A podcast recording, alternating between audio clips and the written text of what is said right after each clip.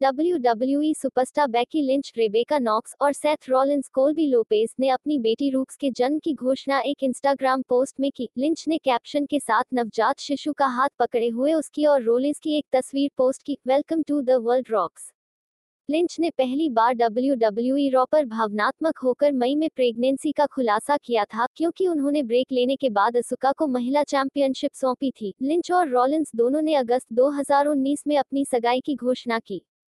Covid minus उन्नीस ने उनकी शादी की योजना को स्थगित कर दिया। दोनों ने पिछले महीने एक प्रेगनेंसी फोटोशूट भी पोस्ट किया था और डब्ल्यू डब्ल्यू सर्वाइवर सीरीज़ के बाद से रॉलिंस को ऑफ़ कैमरा किया गया है। लिंच की वापसी की कोई अपेक्षित समय रेखा नहीं है, लेकिन संभावना है कि वह अगले साल रेसलमेनिया को यहाँ खिताब हासिल करने के लिए प्रतिस्पर्धा करने में सक्षम हो सकती हैं।